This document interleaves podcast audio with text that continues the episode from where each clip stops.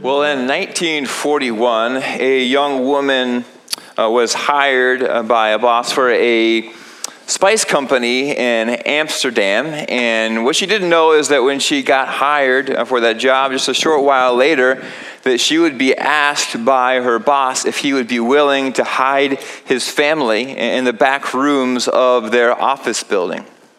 You see, Jews all around Europe were being rounded up, they were being arrested, they were being transported to concentration camps, and many of them were dying. And so this young woman understood that if she was to say yes to her boss, that could mean risking her own life. And yet she said yes. She continued to help run the business.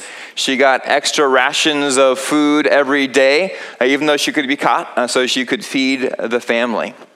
And she was one of many people during World War II that risked their lives to save the lives of Jews who were being killed. And we probably wouldn't remember her story or know much about her story if not for her boss's daughter. You see, her boss's daughter's name is Anne Frank, and her diary has been published over 30 million times. Recently, National Geographic put together a TV miniseries about her story and this woman's story. It's called A Small Light. And in this, they share a quote from this woman, Miep Gies, where she says this: "Even an ordinary secretary or a housewife or a teenager can, in their own way, turn on a small light in a dark world." And just like the world of Meep's day 80 years ago, our world is still dark, and we all still have an opportunity to turn on a light in a dark world.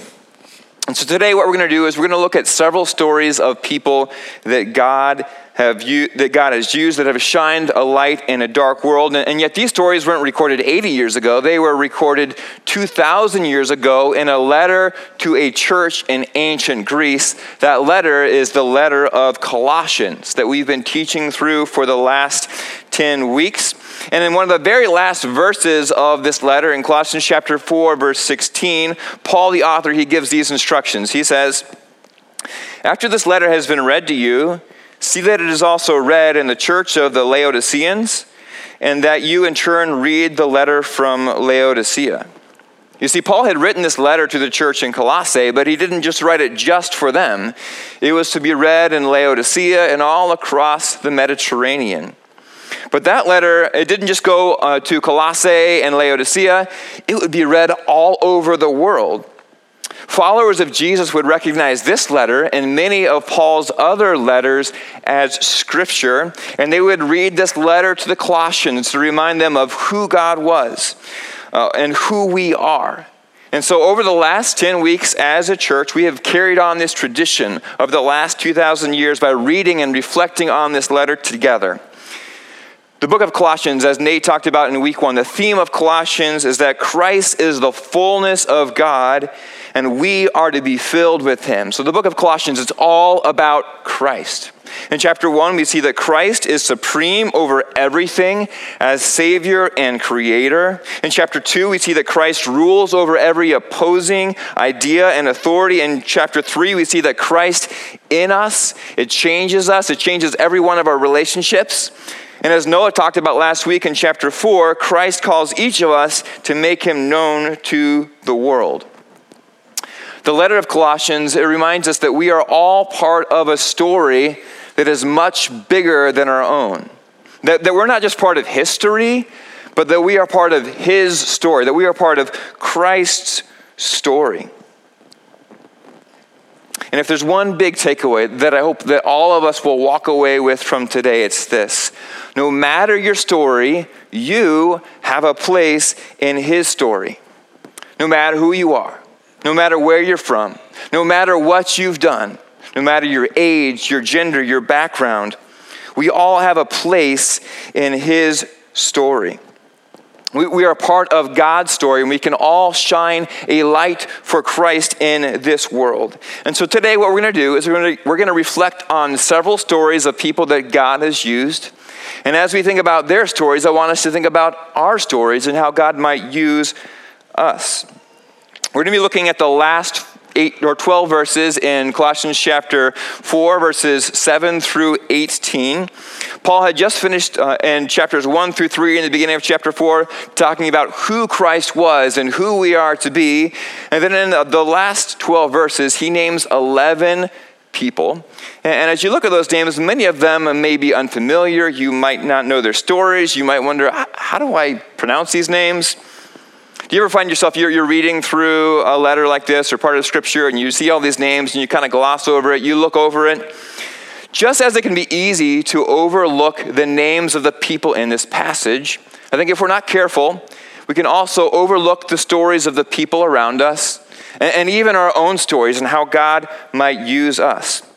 And so today what I want to do is I want to reflect on 3 of these 11 stories. I wish I could go into depth on all 11 of them. In fact, in our podcast, A Little Better podcast this week, we go into some background on some of these other stories. But today I want to focus on 3 of them. And as we think about these 3 stories, I want to look at 3 ways that God can use you. And the first way is that God can use you when you serve. And the first story I want to look at is the story of Tychicus. In verse 7, we read this: Tychicus will tell you all the news about me. He is a dear brother, a faithful minister, and a fellow servant in the Lord. I am sending him to you for the express purpose that you may know about our circumstances and that he may encourage your hearts. So who was this guy, Tychicus? Well, in these verses, we see several things that are true of him, that he is a brother to Paul. He's a dear brother to Paul. He's a faithful minister, and he is a servant of the Lord. And he had been in Rome. Paul had sent him from Rome to Colossae to give an update about how Paul was doing. But why would Paul send Tychicus? Well, he sent Tychicus because he was a faithful servant, that whatever Paul needed, Tychicus helped him with. In fact, we see Tychicus' name coming up all throughout the New Testament, that everywhere that Paul traveled, all across the Roman Empire, sharing Christ, when Paul was beaten, when he was bruised, when he was shipwrecked, when he was imprisoned, Tychicus was there as his companion. And Tychicus served him, and he served the church in 3 unique ways. The first way that Tychicus served is that he carried a financial gift. You see, Paul wanted the Jews in Jerusalem to know that there's no longer a divide between Jew and Gentile. And so Paul raised up a financial offering, a gift from the churches in Philippi and Corinth and Ephesus. He collected those monies and he gave them to Tychicus to carry to the Jews in Jerusalem. Not only did he carry money, but secondly, we see that Tychicus carried letters. Paul had written letters to churches in Colossae and Ephesus and Philippi that Tychicus carried. And under the guidance of the Holy Spirit, Paul had labored to write in these letters truths about who God is, who Christ is, who we are to be. And many of these letters, including Colossians, the church would go on to recognize as Scripture. They make up much of our New Testament. And if Tychicus had failed at this task, if he had lost these letters, then Colossae would have never got it. In fact, we wouldn't have much of the New Testament of the Bible that we have today. We would not be reading the letter to the Colossians this morning. So he carried money, he carried letters, and secondly, we see that Paul asked Tychicus to help several churches. Paul had 2 pastors, or he had multiple pastors that he mentored. 2 of them that stand out are Titus and Timothy. And he wrote letters to Titus and Timothy. And in them, he said, hey, I want you to come visit me. I'm in prison. Would you come visit me? And so when he wrote those letters to them, he said, if they're going to leave the churches that they're pastoring, they're going to need someone to cover for them while they are gone. And so he said, I'm going to send Tychicus to cover for you. No matter what Paul needed, Tychicus faithfully served him. The church needs servants like Tychicus. Men and women that say, hey, whatever the need is, hey, I am in, I'm here to help.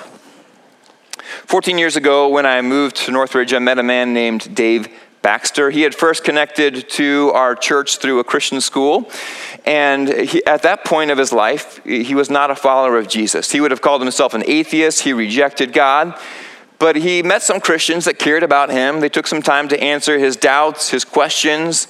They gave him books to read, and it came to a point where Dave became convinced that Jesus really did die, was buried, and that he rose again, and Dave came to place his faith in Jesus. And Dave's life changed forever. In fact, if you were to meet Dave today, he could tell you how many days it's been since he placed his faith in Jesus. He could tell you where he was the day that happened. Now, Dave, he owns his own business, and he works really hard to help that succeed, but he would be the first to tell you that that's not the most important thing in his life. And if you were to meet Dave now, you would see that he's often serving others behind the scenes. That when other people's lives fall apart, when they're in a moment of pain, when they turn messy, Dave is one of the first people to come and walk alongside of them. When they have doubts and questions about God, Dave loves to share what God has taught him. And if you were to find Dave early on a Sunday morning on our property or throughout the week somewhere on our property, you'd most likely find Dave carrying a bag around our property, picking up someone else's garbage. You see, God uses servants like Tychicus and Dave that if there's a need, no matter how difficult, no matter how messy the task, they say, hey, I am in. And when you have the heart of a servant, no matter your story, God can use you. God uses you when you serve. And secondly, we see that God uses you even when you fail. The next story that I want to look in this passage, and this might be my favorite one, is the story of Mark. Look at verse 10. Paul writes, "My fellow prisoner Aristarchus sends you his greetings, as does Mark, the cousin of Barnabas. You have received instructions about him, Mark. If Mark comes to you, welcome him. Jesus, who is called Justice," so he's saying, hey, this isn't Jesus God, this isn't Jesus the Messiah, this is the Jesus that we call Justice. "He also sends his greetings. These are the only Jews among my co-workers for the kingdom of God, and they have proved a comfort to me." Okay, so who is this guy, Mark? Well, we see in these verses here that he was one of 3 Jewish followers of Jesus that labored alongside of Paul in ministry. That when other Jews had persecuted and rejected Paul, that Mark and Aristarchus and Jesus called Justice, they stood by his side. They were a comfort to him. But what's interesting is what Paul doesn't mention about Mark's story. You see, Paul and Mark had a huge falling out with each other. Mark grew up in Jerusalem. In fact, the church in Jerusalem met in Mark's mom's home. And eventually Mark went on this missionary journey with Paul all across the Mediterranean. But when the travel got tough, when they faced persecution, when it got hard, Mark bailed. Mark abandoned Paul. Mark went back home to his mama in Jerusalem. And Paul was not happy about it. In Acts chapter 15, we see that Mark's cousin, Barnabas, said, hey, Paul, let's go on another trip and tell people about Jesus, and let's bring Mark with us. And Paul said, no way. He abandoned us last time. I'm not bringing him with me again. And so Paul went his own way with Silas, and Mark went with Barnabas. But now a decade has passed, and we're reading this letter to the Colossians, and now Paul says that Mark is a comfort to him. I mean, what changed in the relationship? In fact, when we look at Paul's very last letter, he's getting ready to die for his faith. In 2 Timothy chapter 4, he writes this letter to his pastoral protege, Timothy. He's about to die, and he says, there's one person that I want you to bring to me. And who is that person? It's Mark. I mean, what happened? What changed in the relationship? Well, somewhere along the way, Mark came across Peter. And Peter knew all about failures. I mean, Peter, he denied Jesus 3 times. And yet, Peter was able to share from his story of failure, how God could use Mark in spite of his failures. And not only would Mark go on to be reconciled with Paul, but Mark, under the guidance of Peter, would write the first ever account of Jesus' life. We know it as the Gospel of Mark. And it's based on that first account of Mark that Matthew and John and Luke all write their gospel accounts of Jesus' life. Mark had failed greatly, and yet God gave him a second chance. He used him. About eight years ago, I met a couple in our church named Chris and Charlie Pilger, and they have used their story to minister to many others. You see, about 45 years ago, Charlie proposed to Chris. He was excited to marry her. And the same week that he proposed, he also placed his faith in Jesus. And he was so excited about his new faith, but Chris wasn't.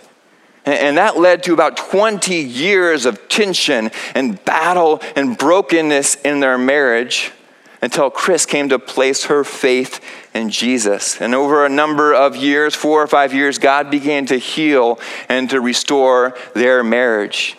And for the last 20 years, they've been sharing their story of brokenness in their own marriage to minister to many other couples who are struggling with brokenness in their marriages. Just like Peter came alongside of Mark, Charlie and Chris have come alongside so many others. Does your marriage feel like it's over? Do you feel stuck in a marriage that feels beyond repair? Does the thought of being married to them for the rest of your life, does that sound like torture to you? Chris and Charlie are a testament that God can change any marriage. He can redeem it, he can restore it, and he can even use it. But maybe you say, well, Jason, my marriage already ended. I'm divorced. Maybe you say every relationship that I've been in, every dating relationship, it's ended, and many of them messy. Maybe your kids have walked away, that you failed in school, you failed in work, you failed in friendship. No matter your story, Mark is a reminder that God uses our failures. He uses our weaknesses to magnify his greatness. God uses you when you serve. He uses you when you fail. And last, we see that God uses you when you start. And the last story that I want to look at is the story of Epaphras.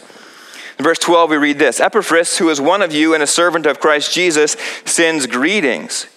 He is always wrestling in prayer for you, that you may stand firm in all the will of God, mature and fully assured. I vouch for him that he is working hard for you and for those at Laodicea and Hierapolis. Okay, so who is this guy, Epaphras?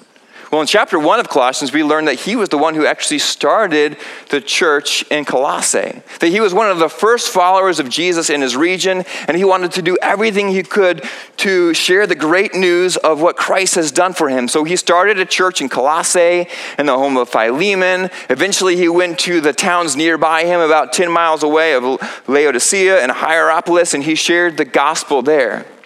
That Epaphras, he had met Christ, and where Christ was not known, he wanted to make him known, that he wanted to saturate his valley with the gospel.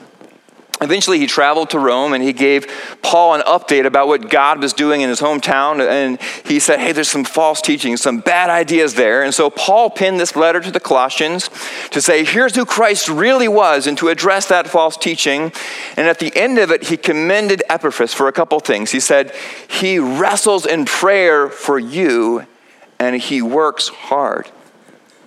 Could that be said of you? Do you wrestle in prayer for others?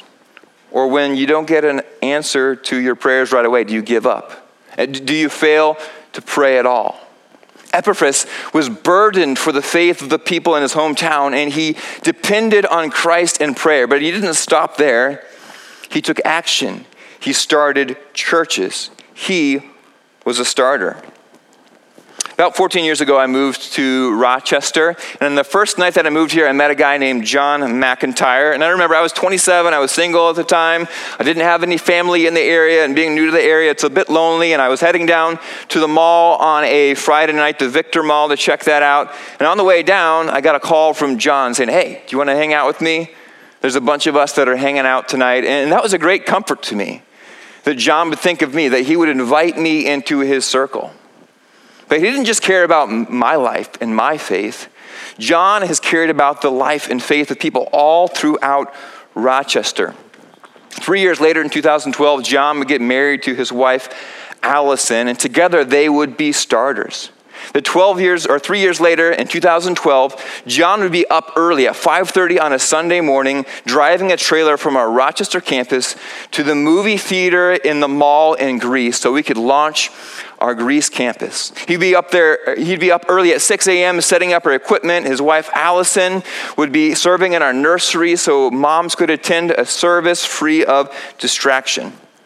5 years later, when we launched our Henrietta campus, John and Allison would be there to help get that campus off the ground. And this fall, when we launch our Brighton campus, who's going to be there? John and Allison. They'll be leading our starting point environment for those who have questions about faith. They want to saturate Rochester with the gospel. They are starters. But what about you? You can be a starter too. In fact, this fall is one of the best times to be a starter as we launch our Brighton campus. And hundreds of you have already said, hey, I'm in. I'm going to be a starter. I'm going to leave Webster. I'm going to leave our Rochester campus. I'm going to leave the comfort of my own home on the online campus, and I'm going to go to Brighton. But maybe you say, well, Jason, I don't live in Brighton, so I'm just going to stay at the campus that I'm at. Well, John and Allison, they didn't live in Greece. They didn't live in Henrietta, and they don't live in Brighton, and yet they went. And Tychicus, or Epaphras, he didn't live in Hierapolis, and he didn't live in Laodicea, but he went. Now, we're so thankful for the hundreds of you who are committing to go to Brighton. But as hundreds of you go, that means hundreds more need to serve. We need vocalists and guitar players and camera operators and diaper changers and kids volunteers and coffee makers and group leaders. And the list could go on. So I want to ask you today, would you be a starter? Would you go to Brighton? Would you be a servant? Would you say, hey, whatever the need is, hey, I am in. I will go. I will serve. Remember, no matter your story, you have a place in his story. God uses servants like Tychicus and Dave. He uses our failures. He uses stories of broken marriages like Charlie's and Chris's. God uses starters like Epaphras and John and Allison. And he can use you too. No matter your story, God can use you. It doesn't matter how big your mess is. It doesn't matter how big your failure. It doesn't matter what skills or abilities you have. As Miep Gies said, even an ordinary secretary or a housewife or a teenager can, in their own way, turn on a small light in a dark world. And over the last 10 weeks, as we've looked at this letter to the Colossians, we have seen that Christ is the greatest light in this dark world. And when we are filled with him, no matter our story, we can be a light in his story. Let's pray. God, so many stories make up the people online and in this room. God, many of our stories are full of pain and difficulty, challenges, weaknesses, mistakes, failures.